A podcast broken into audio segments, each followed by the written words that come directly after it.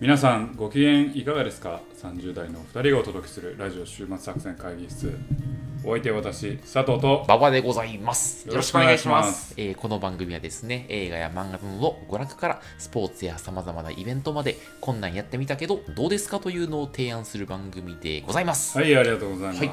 あのーこの、えー収録がですねもうはい3月の20日なんですけれども、はいはいはいえーっと今週うん。えー今週じゃないな、んもう日曜日なんで先週ですね、うん先週17日にポッドキャストアワード第3回があったありまして、なんか見ました、見ました。ははいい、僕も。でその前の週、えーポッドキャストウィークエンドということであーはいはいはいポッドキャストのお祭りがあって、うん、うん、あのふと思ったんですよ、うん。うん。我々まあ何にも関わってないんですけどあそーの箸にも棒にも引っかかんないんですけどあ今なんかまあ潮流ではそのもポッドキャストが結構ブームになったり、うんその音声コンテンツが盛り上がってるっていう話があるんだけど、俺らひょっとして、波に乗れてなくないっていう あああ今更今更気づい た。俺ら全く波に乗れてへんなっああ、なてるほどな。思った。はいはいはい。うんえ、そうさ、えっと、今の潮流、あの、なんか、今評価を受けてらっしゃるポッドキャストの人たちと、我々の違いは何なんその、差分を知りたくないなんクかオ、リティの低さ。 いや、違う、それを言ってしまうとさ、あなたもう終わってしまうか。あだかららそのクオリティの低さには、う音例えばね、うんずっと言ってるけど、音質であっああ、たはりいはいはいはいはい。うんまず構成であったり。構成、ほんほんう。ん。なんか、その、なんか、えっとね、俺、チャッと見たその、ゆる言語ラジオさんやったっけ、あはいはいとか、うんなんかそういう、ちょ、ちょっとその、ちゃんとバックグラウンドがあって、そのあ知的に、そう空間があって、はいでそれをなんか楽しく学べるみたいなその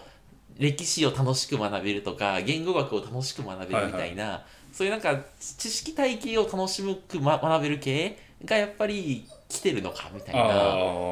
我々はだからちょっとそのなんか心理ゆる心理学ラジオみたいないさやいやいやいやいや。いやまあこのねラジオはね、はい週末にやることを提案ゆるく提案するそうやなそうやなラジオですから、ねうんはい別に知識体験何にもなるもなないいですなけど確かに、うんあのなんでしょうね、あ波乗れてへんなってふとふと思ったってはいいはいうはいはいそう、ね、話はいはいはいそうだねうん確かにうん別にじゃあ波乗りたいんかっていううんうんと、まあまあ別にそうでもこないれけちどょっと乗りたいんやろいや言違てうねん俺なあのなんでそんなこと思ったかっていうあああと波に乗れあの,、あの中心に入りたいっていうことよりも、あれ最近視聴数下がってねっていうのに 確かに、ちょっと下がってそ こから、はあのあ波乗れてへんやんって思ったっていうそれだかいうん、はいらはい確かに3割ぐらい下がそっうたそな。うそうあのあの中心に行きたいんではなくて、うんうんうんあのそこに引っ張ってってもらえれば、俺らもこうまあなんかあこう確かにその、流れに乗ってこの波に乗ってるだけでうあ視聴数上がったみたいな感じ確にかになるかなと思ってたら確かに。そもそも波に乗れてるから 視聴率が下が視聴数が下がってるって聴取数が下がってるっていうのが、はいはいはいはい。あの根幹的な僕の問題意識なるほどね。うんまあその市場が広がるにつれ、そうそうそうそう我々も1.1倍ぐらいそうそうに増えてそうるとそう思いそうきや、そうそうパイがが広がってるんやんっていう中やったらああれだと思ったけど、まあ、そこがないなって思ってなあれじゃないなんか市場が広がるとさ、やっぱその、あの、一人の勝者が総勝ちみたいなさ、あなんかそういう、う産業構造になってるのあのこの音声メディア界はアマゾンが、あの、通販市場を全部取るみたいな感じで、そう。けどなアんかマゾンはプラットフォーマーやからさまあまあまあ、そうか。ああうん仕組みを作ってであのる人たちじゃはいはいなはいいではいすかはいはい、確かに。で今コンテンツの中でこう盛り上がってる人たちうんうん、と、まあ、コンテンツ自体あのこのポッドキャスト業界というか音声メディア業界が盛り上がっているということはいはいではいはいまあ波があるわけやんあであパイがどんどん増えてるわけあでやっぱりこの有名コンテンツにみんな走ってってるってことあなんっだてことなんじゃないかっていう、そうそうで我々みたいなうんうぞみたいなカスみたいなやつ がなんかそんなもんあるけどまあるやあろみたいなまあえっかみたいなそうそうそうそうそうそうそういう感じなってのことかななのかやっぱあれかなだからそういうだからアワードとか取ってそれによってさらに人が集まりみたいそうな、ねね、性のそうい性うの循環がねそうそうそうそうだそうからそう我々も性の循環を、んまあでもそれも面倒くせえなって思ってしまうこのまあ俺そうのやな差がやな確かにうんうんだからちょっといろいろ変えていかなあかんなそうやなと思んだけど確かにまあまあそんなことを思いましたという感じで ねはいというわけでね今日もゆるく楽しくやっていきおま 前す、お前ゆる言語ラジオ撮ってるすぐ影響を受けて すぐ影響受ける、うん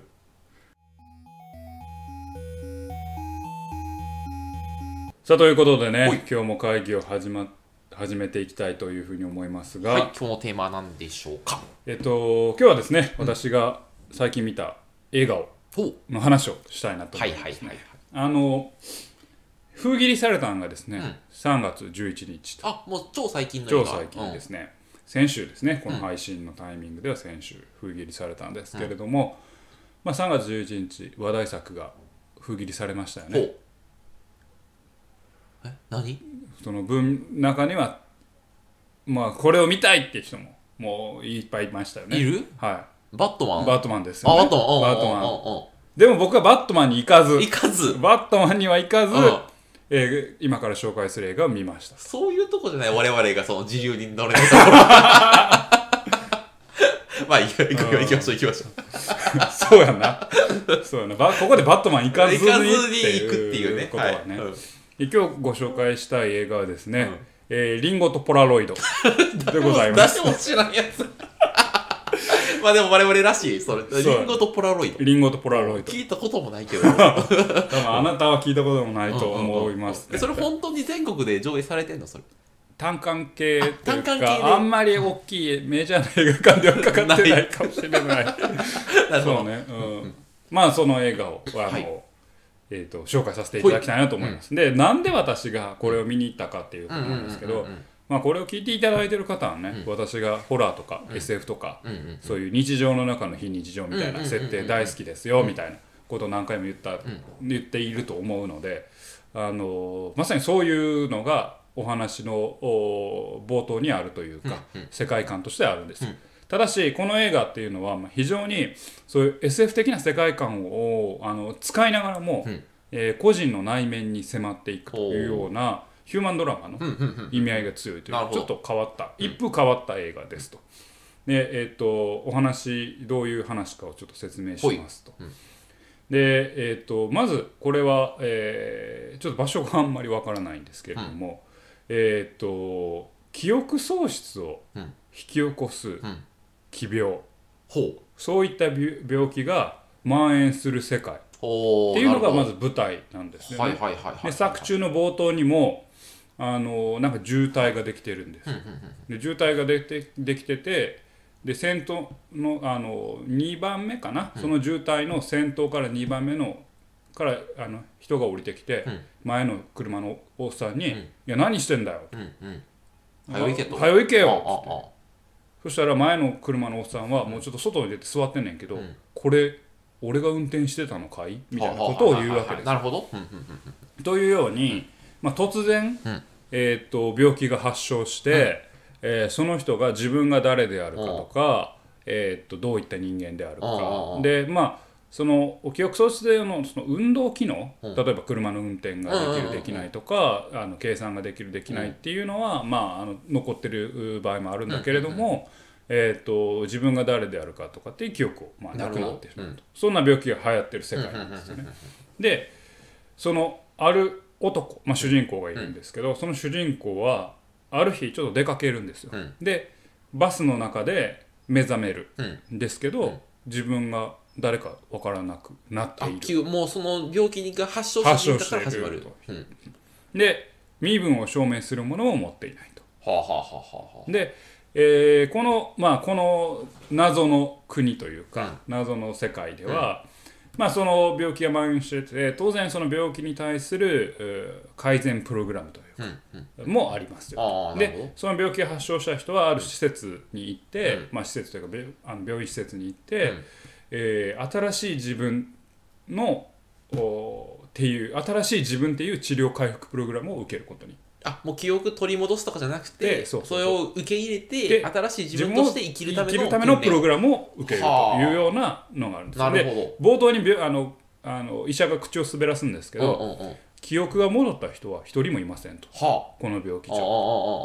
あ。でそのまあ、えー新しい自分っていう自己回復プログラムにうん男、その男は主人公は、えー、と参加することああでなるほど。何をするかっていうと,、えー、とカセットテープがね、うんうんえー定期的に送られてくると、うんうん。でカセットテープの中には指示が書いてある、うん指示が言われてる、うん自転車に乗りなさいとかはホラー映画を見なさいとあかはあはあはバーで、まあ、異性を誘いなさいとかあはあはあはあはあ。そういううミッションがあると、うんでそのミッションを、えー、たどりながら、うんあ行いながら、うんそのミッションが達成できたらちゃんとポラロイドカメラでうんそれを撮ってうん記録していって、ほうそしてあなたは新しい自分になるんですよっていうプログラムを受けへえなんかそのレトロだねポラロイドカメラとかおレコードとか、うん、非常にうんいいですね。いい視点いい視いい視は点。いはいはいいはい視点です。そこは。そこはいい視点おうです。で、まあ、この男、男性はですね、あの、同じプログラムに通う女性と出会って、なんとなくこの新しい自分、新しい日常に対すうんうんるのにも慣れてきうんて、うんうんうんで、そこから物語がどうなっていくのかっていうあーなるほど面話な白んですそうよ。これ結構面白そうでしうんょ。うんうん日本の映画それああ、あの、海外海外の映画はでははは、ギリシャの新鋭、クリストス・ニクさんが、あ長編初メガホンの新しい映画監督そうですはいはそいうはいではい、はいなるほえーの作品どで、うんうんえーなんですよ、うで僕もこの SF 設定が面白そうだなとうんうん思っうんうんうてんまあここからもうちょっとネタバレはなしで当はいは然いいきますけれども、SF 設定が面白そうだなと思って、う僕はあんま映画見るときになんとなくのあらすじだけ入れて、うんあとはもう情報入れずにうん見に行くんですけうんどうんうんで見たときに思った感想はあなるほどとこれ冒頭で言った通り、うん SF でこっからどういう記憶が取り戻してどういうことになっていくんだワクワクっていうタイプのうん映画ではなく、うんなるほどこの主人公にの内面にどんどん迫っていくようはなははははは映画ですよと。なるほどなのでなんでしょうね、まあ、今まで記憶喪失の作品って結構いろいろあったと思うんですけど、あのその中でも非常にしっとりした味わいといいますあーなかるほど静かな味わいですうんうんうんうんでだから逆に最初の設定を聞いて、うんいやこれなんかどんでん返しとうんうか、んうんうんサスペンスとかあるんやろみたいうんうんなのを期待していくとなるほどあのそういう映画ではあーないですよ。いわゆる大衆向けのどんがらがっしゃーみたいなではなやいつじゃないとはいはいちょっとまあ言ってしまうとサプライズ的なことはあるのはある、うんあるんだけれどもあのあこういうことだったんだっていうような感じではないなるほど、いしっとりいくのねしっとりいきますうんうん、うんはい、でえっ、とここでね本当に大事なのは、うんあの 今言っていただいたようなところがまず一つポイントなんですよ、うんうんうんストーリーはうん近未来 SF っぽいうんまあそうだよね確かにですよね、まああのコロナ禍を反映したのか分かんないけど記憶喪失の病気うんうんその防ぐ方法もないですよと、うんうんうんうんで新しい自分を取り戻すっていうような治療プログラムがありますよと、あなんかこうえー、とユートピアものとか、うんうんうんうんあの近未来 SF ではよくある、よくあるというかたまにあるような設定かなと思いながらもポラロイドカメラだったり、カセットレコーダーだったりこうアナログな要素が、うんうんあの散りばめられてるんですよね。で携帯とかあのモバイルフォン、うんまあ、iPhone みたいなもう出てこないんですよ。あだーなかるほらどこれ、うん普通に車も走ってるし、うんうん現代っぽいんやけど、うん時代背景がちょっとよくわからはいはいはいなはいいんですよ。これ多分意図的にしあの監督とか脚本家が隠してると思うんですけど、だからどこでもないでも日常のどこかうんみたいな時代背景もわからないどこか、でポラロイドカメラとかあのカセットレコーダーもうちょっとカセットレコーダーまではわからないけれども、多分、えーポラロイドカメラっていうのは、えー、と作中で、えー記憶っていうのが非常にテーマになってくるんだけど、うんうんうんうん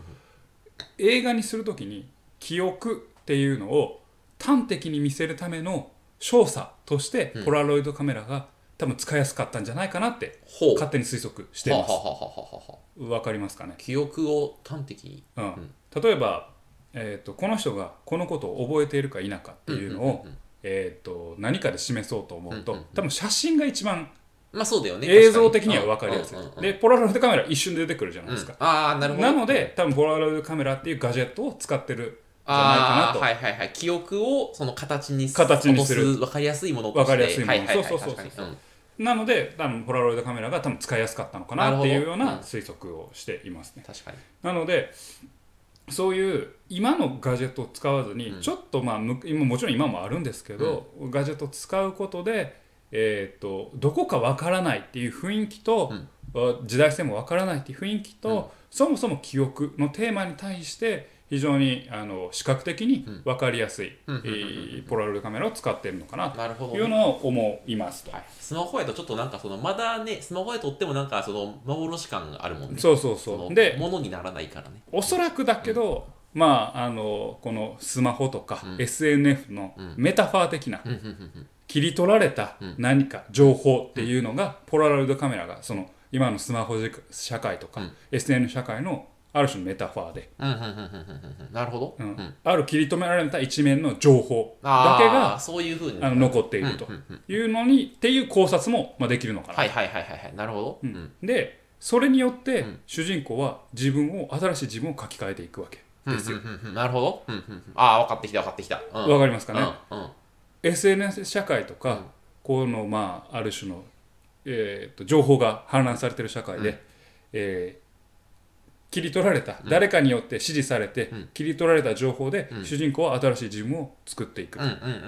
ん自分らしさみたいなものをね自分らしさみたいなものを構構成成ししてていくいくわわけけ、記憶喪失のなくなってうるんうんうんここがまあある種こう現代に対する、えーなんかメタファー的にはいはいはい描かれていなるてほどうんなんか考察のしがいがめちゃくちゃあるんですよ。うんうんうんでこのまず、えーっていうような SF の映画なんです。うんうんで他の魅力を言うとあの一応最初にねちょっとまあちょっとネタバレチックなんですけどまあちょ少しサプライズみたいなのうんがうんうん最後に用意されてるんですけどこのうーセリ映画はですね鉄頭鉄尾セリフが省略されてるんですよ。へえ、うんうんうん、で、えー、とこれ集中してみないと、うん多分眠くなるし、ああ、えー、と一つ一つの行動の意味うんみたいなのをちゃんと理解しようとしないとうんちょっとだれると思うんですあよーでうもん、これ作中で最後につながっていく行動の意味っていうのが作中にいろいろ散りばめられているわけですよ、なので非常になんか映画らしい映画というあかー言葉で今今はもう何ですかねあの言葉で語る作品っていうのが多分結構多くて全部説明してしまう全部説明してあー俺は苦しんだみたいなあー言って僕はいやそうそう何とも何とも言ってないよ何の作品は言ってないけど 言うてるやんもう主人公の決め手と かを主人公の鬼滅って言った 今ああ気持ちね気持ちね気持主ちを人公の気持ちをね苦しんだとかうんまあそれに限らずあの限らずだけど、まあ、割と言葉で説明しちゃうよっていう作品が結構多い中でああああああその対局を言っているというかなるほどねでもちろん言葉がゼロなわけじゃないから、大事なセリフはあるんですよ、うでその大事なセリフはちゃんと生かしてるし、うんうんうん主人公がこの行動を取るっていうことはどういうことなのかっっていうのが、あの分かってくるわけですなよるほどまあこれもまあこれここが少しネタバレなんですけど、主人公記憶喪失になる前住んでた家、うんまあマンションというか、まあ、アパートなんですけど、そこから出てくる時に犬がいるんですよ、で犬の名前がなん、まあ、ちょっと犬の名前まで忘れてたんですけど、あの近所の人が連れてる犬の名前を言うわけですよね、あなんとかみたいな可愛がったりする、うんで記憶喪失になってから記憶喪失になってからねその犬と出会うんですよ、うんで主人公はその犬の名前を言うんですよ、言うのううんんうんうんうん覚えてるやんうん、うんではってなって主人公はその場から去っていくんですよあおおおおおこうおよく考察してくださいよおおその主人公がんもしうん記憶を取り戻したければうん自分が誰だったかっていうのを知りたけれうんばそのまあ犬がいるわけですから名前も覚えてるわけですからう飼い主がやってくればん少なくとも自分はどこに住んでた誰かってうんうん聞くわな思い出せるわけですようんうんうんねうん自分はでも主人公は立ち去るわけですああよああ分かってきたぞっていううんのがはい各所に散りばめられてるわけなるほどあでっていうのを考察していくあとはいはい最後に主人公が至ったああの意味な主人公の行動は何なのかはいはいはいはいはそいしてえっとでっていうのが見えてきて見あえてきたようんあこのこことこことここがあつながるんやはいはいはいはいはいはいでそれをまあなんか言葉でねわざとらしくう説明したり全然しなくてああああちょっとしあたリンゴを買うまあこれリンゴポラロイドってリンゴっていうの結構テーマになってるんですけうんうんうんどリンゴを買う果物屋さんのシーンですうんらそういうのが差し込まれてるわけなるほどだからこれもう一回見たくなるような映画だったんですよ僕としては。いいいいいそういうことね。うんででその上でうんまあこういう記憶とうんお記憶喪失と、うんうんうんそして新しい自分、ある情報社会においてうん作られていく自分、うんっうんうんていうのがまあテーマになって入り乱れながらああーいいねの語られる映画であーで非常にしっとりとして語られるねんけど、はいはいはいあのとてもいいなるほど作品だったかなと思います。なるほどはい、なのででしかもこれまあこれはか私のね勝手な、うんあのイメージですよ。うんまあ、これがね、うん3.11に公開されたのはうんたまたまなのか意味あるのか、ある程度狙ってたのかなという勝勝手な推測もあるんですよ。はいはいはいはいはいはいまあ、あの東日本大震災が起こった日でもありますけれども、あの作中でね記憶と、うんまあ、もう一個言うならば忘れるっていうことが非常にテーマになってなるる,、ほどうん忘却っていうことがテーマになってるんだけれども、うんまあ、これが3.11に公開されたっていうことなはるそほういう、どねまあ、これはあくまで日本だけの話ですけああああど。えーことも一つのあ鍵というか、はいはいファクターになってるのかなと思う、まあ、これはもう勝手な僕のそういうはいは想い像はいはでいはいすはいはいだから別にそういう意図はなくてなるほど商業的に、うんあのーたまたまそこでしたっていうことなのはいはいかもしれないし、あでもだったらバットマンに当てては来ないかなと は思確かにそううだねからまあなやっぱりそういう意図もあるのかなはいはいと思って、なんか一周回ってさこれ現代の話のような気もしてきたななんか、そのデジタル社会でもう疲弊した人がそのちょっともう一旦リセットしてなんかその限られたもので自分を再構成する的なさなんかだからポラロイドでいいじゃんみたいななんかそうそういうなんかデジタルデトックスしよ うぜみたいなそういう話なそうのいかうな。意図があるのかどうかはちょっとわからないけ違うのど、そのえーそうね、なんかうーけど新しい自分っていうのが非常に作られた感がはいはいあはいはるい、から逆やな今の馬場さんが言ったのと逆の印象を俺は受けたあー見ながるらほど、うんほうほうほうほうほうほう新しい自分っていうのが非常にこう作られたああそっちああそういうことね自分うんああ自分が取捨選択するというよりもよりは与えられたものによってうんうんそれを淡々とこなすことによってできてくる自分あーなるほどでそれって今のえーっとなんだろう SNS を見て、えー自分の気持ちあみんながこう言ってるからこうなのかなみたいなのとかみんなが「いいね」してるから、あこうなのかな、みたいな、あのー情報社会において作られていく自分っていうのの暗示なのかななるほどというふうに私は読み取りました。ああ、うん環境が外から与えられてそれにその沿って適応していく自分みたいなあ適応していくーそういうことねだからそれが記憶喪失になった男がある意味でのその人にとってのなんだろうむ矛盾に最終的にはなっていくのかなみたいなああーなるほど、おーでもなんかテーマ面白いねそれなん結か構ね面白いでうんうんうす。んでもっとエンタメにしたらみんなに、まあ、ある種消費されてしまう映画うんなんだけどエンタメ度うんは結構低いです。なるほどねしまあの最初にも言いました通うりんうんうんうんあの僕の隣のおっさんは寝てま した。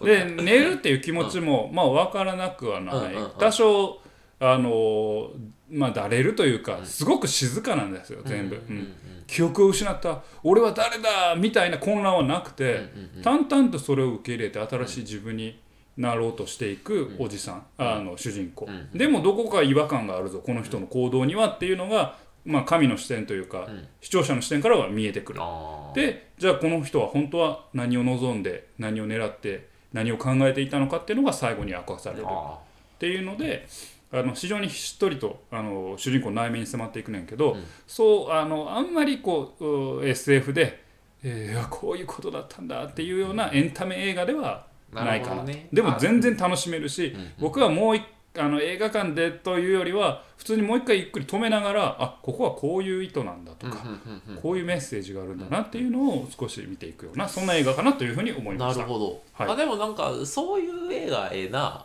うんなんかバットマンあ俺バットマンこれきあのみ見てきたん だけあえて俺そこは触れずにいたんやけど、うんど、うん、バットマンはなんか大衆に合わせにいったなって感じがあしそうたなよの俺見てないからちょっととバットマンは何とも言えへんけうんどうんうまあまあたまにはねうんこうそうだいねううんあのまあエンタメの超大作も全然いいと思うんですけどしっとりあの語るようなはいはいはいはい映画っていうのもいいのかなというふうになるほど思いましたと。うんだから前前回私映画調べた時「浅草キッド」だったんですけうんああど浅草キッドは多分誰が見ても面白いああなるほどね言えうんる、まあ、あの映画だったと思うんですけど「あのリンゴとポラロイドは」まあ、もう少しちょっと芸術性が高いというかうんエンタメ性は抑えめにはいはいあのでもなんか非常に考察というかうんうん考えるべきポイントがあのいろいろ、なるほどうん、で「リンゴとポラロイド」っていうのも、まあ、ちゃんと意味があるあそうなんだ一応ね、うんポラロイドはあるけどリンゴも出てくるんだよなそこでうんうんうんうんあのまあじゃあちょちょっとだけねね、うんこれもネタバレですけちょっどとだ果け果物屋さんで、うんあのい言うんですよ、うあの果物のおおっちゃんが、うんりん、リンゴはあの記憶物覚えにめちゃくちゃ効果があるよっていうへえほうほうほうほうほうほういや記憶をしておくことにめちゃくちゃ効果があるよ、うんで主人公りんご大好きでりいうんつもりんご食ってんねんけあど、あのうんすごく体にいいんだみあああたいな、うんうんうんうんでそのその言葉を聞いた後、うん主人公は持ってたリンゴを、が買おうとしたリンゴを棚に戻していくんです、なるほどあもうこれもうだちょっとごすみません、ね、だいぶネタバレしましたあーなるほど。ネタバレしましたあ、でももうでも大体分はいはいかってはると思うよ、皆さだん。大事なポイントはをいちょっとネタバレしちゃったんはいはいではいはいあのすみませんけれども、はいはいはいはいはいあのっていうようなあのだからリンゴとポラロイドってちゃんと意味があなってるとほどいうことで、まあ、だから本当にあの細部がよくできてるなと思うはいはいはい映は画いでえーいやいといない今の流行りではなくて、はい言葉じゃなくてちゃんと映像で語っていくような映画なので。あのしっとり見れるかなと思います。まああの最後にも繰り返しになりますけど、エンタメ性はそんなに高くはないかなと思うんで、うんうんでもなんかどう生きるかとかさ、なんかそうそういうことをちょっと考えさせられるものってことだよね。そうね、うんどう生きるかというのも生きるかまでちょっと多いかなでも人間にとって記憶といううかん情報って何なんだろうなって思うところはあるかな。なるほど、ね。あのだから3.11の例はだ出したけどやっうん、うんぱ忘れるっていうことは非常に大事なことうんでもあるうしんうん忘れないっていうことも大事なまあ両面あると思うんですようん。その中で辛い記憶悲しい記憶とかっていうのをどうとどめながら人間は生きていくべきかなみたいなところをうんなるほ考どえさせるようなはいは映画いはいはいだったというふうに思いますね。なるほど僕。はとてもいい映画だと思いましたんで、あの東京だとねヒューマントラスト系、えー有楽町とかで、ねはいやってもあの、ちょっとちっちゃいとこ やろちっちゃいとこいで、あやヒューマンの、トラスト系はまあまあまあまあ中堅ぐらいだけ中堅どねまああの何東宝シネマズとかってとかあのピカデリーとかあにあ比べると全然あれだけど、はああ、はいはいいはいいや、全然見ていただければなといなうるほふどうに思います。。いや、ちょっといいですね、これは。は。はいはいい、というわけで、はい本日はですね、はいえー、と映画「リンゴとポラロイド」はいをご紹介しました、ぜひえー皆さんご覧ください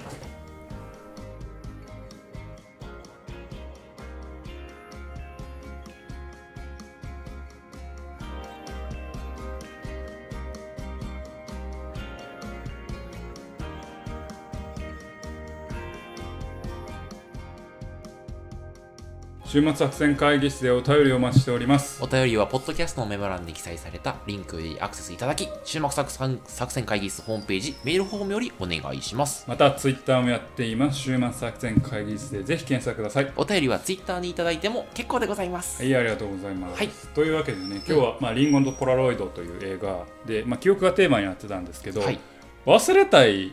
過去ってあり ますか何の話をすんねん。いや、あるよ、そら。あるでしょ。あるうんあるある。うん、たまにさ、さ、フラッシュバックするときなうんん、ある、ある、で、うーってならへん。なる。あれ、あれなんなんやろあれ、どういう脳の仕組みなんやろって思うんだあー、なんか、じ、自己嫌悪に陥った時に、なんかその自己嫌悪に拍車をかかかける機能としてなんか出てくる気がする、俺はけ。ど。あーいや、いや、何かしらさ、うん体の機能やからうんうんうんうさ、ん何かしら意味があるんだろうなってあー勝手に考えるわけ。あーよ。あーあーあー確かに。でうん何でもない時よ文脈何にも関係ない時にうんふと、まあ、なんか苦い思い出とか嫌な思い出があってうんうんうんうーってなる時があ出る出る出るじゃないですうんか。でそこにもし意味があるとすれば脳が「おい忘れんなよ」とあ「このこの気持ちん忘れんなよ」っうんてさせてるってことはそこに何のいどういう意図があるのかなって思って。あーあれじゃないなんかちょっとそう調子乗ろうとしてる時じゃん。お前ちょっと落ち着けと。落ち着け うんと。お前こんなこともあったやろと。うんあの、だからお、前はいい、いや、あの、すべて、何、順風満帆には行ってないぞと。そうそうそう、俺もしかしていけてんちゃうと思うとき に、あ、うんこんなんあったか戒めらとしてそうそうそうそうリスクを。そう、うんうんっていう自己調整機能みたいなのなのかななんあかそうなんかあんまさいいことはそんな思い出さんというかさ、あうん印象に残そうそうそうそうそうまあこれもなんかバイアスかかってるかもしらんけどさ、ネガティブなことこそやっぱさこう印象に残ってしまうからわかるうんちょっとまあこれ代表性バイアスのところもあるけど、あのなんやろな嫌なに記憶だけさうーってなるあるあるよでも実際思い出すもんねなんか、なんだろうでも記憶ってさそもそもあのなんていうのそのこう次こうなってはいけないからうん覚えるみたいなとこあるじゃん、まあまあなね、楽しいことはさまあいいじゃんなんうかんその自己防衛的にね、まあこう今のとこうなってもいいわけやからあね、そうそうそう、んっていう意味でなんか苦いやつの方が覚えやしてでなんかふとした時になんか定期的に思い出すんやろなきっとななんだろうねなんかわからんけあーどなんか他はある 嫌な思い出嫌な思い出ここで紹介できる嫌な思い出えー、なんかほら主に俺は恋愛系やけどねああーの恋愛系苦い思い出がねああなたも知ってるやつもあれば知らないやつもあるけどーあれまだフラッシュバッ クするい時やあフるラッシュバックするときあの思い出はがあるあるあるあるよあのうわたまにあ るよおいあいつ許され へんちょちょなお前それはええねんほんまにとかあのあるよねとかあとなんやろななんかふとしたなんやろ高校時代のなんか運動してる時のやつとかほんまなんか、あ、なんか、えね、少年野球でエラーした時のやつとかは覚えてある。ーあーそうなんやそう。あの、ポロって落としちゃって、それによってその2失点したみたいな。で、うんそれによってチームが、なんか負けた負けたみたいな時あーは、すげえぐるぐる覚えてる。ああ全然それはあのないな佐藤さんはどういうやつなんその思い出す。ちょっと言いづらいかもしれんけど、俺も言ったし。いや俺な、うこれほんまにたまにうわーってなるのは、俺あの会社の同期が、あの俺が海外赴任決まった時に送別会をしてくれたのよおーで5年ぐらい前の話か。もうもうだいぶ前うん10 15年つまりね15年2015年の話ですけあどあでその時にあのーまあもう俺もまあ会社とかやったらさみんな飲め飲めってなったらおーってああ俺も酒飲大む会系のりやからおーって飲んであガンガン飲んで酔っ払ってたわけあああよあねでカラオケかな3次会のカラオケかあなあまだなんかまあみんな10人ぐらいもあって女子もいっぱいおって。ほんで、まあ、俺もぐってんぐでんなってて、ああでも記憶は確かに残っとんねんけど、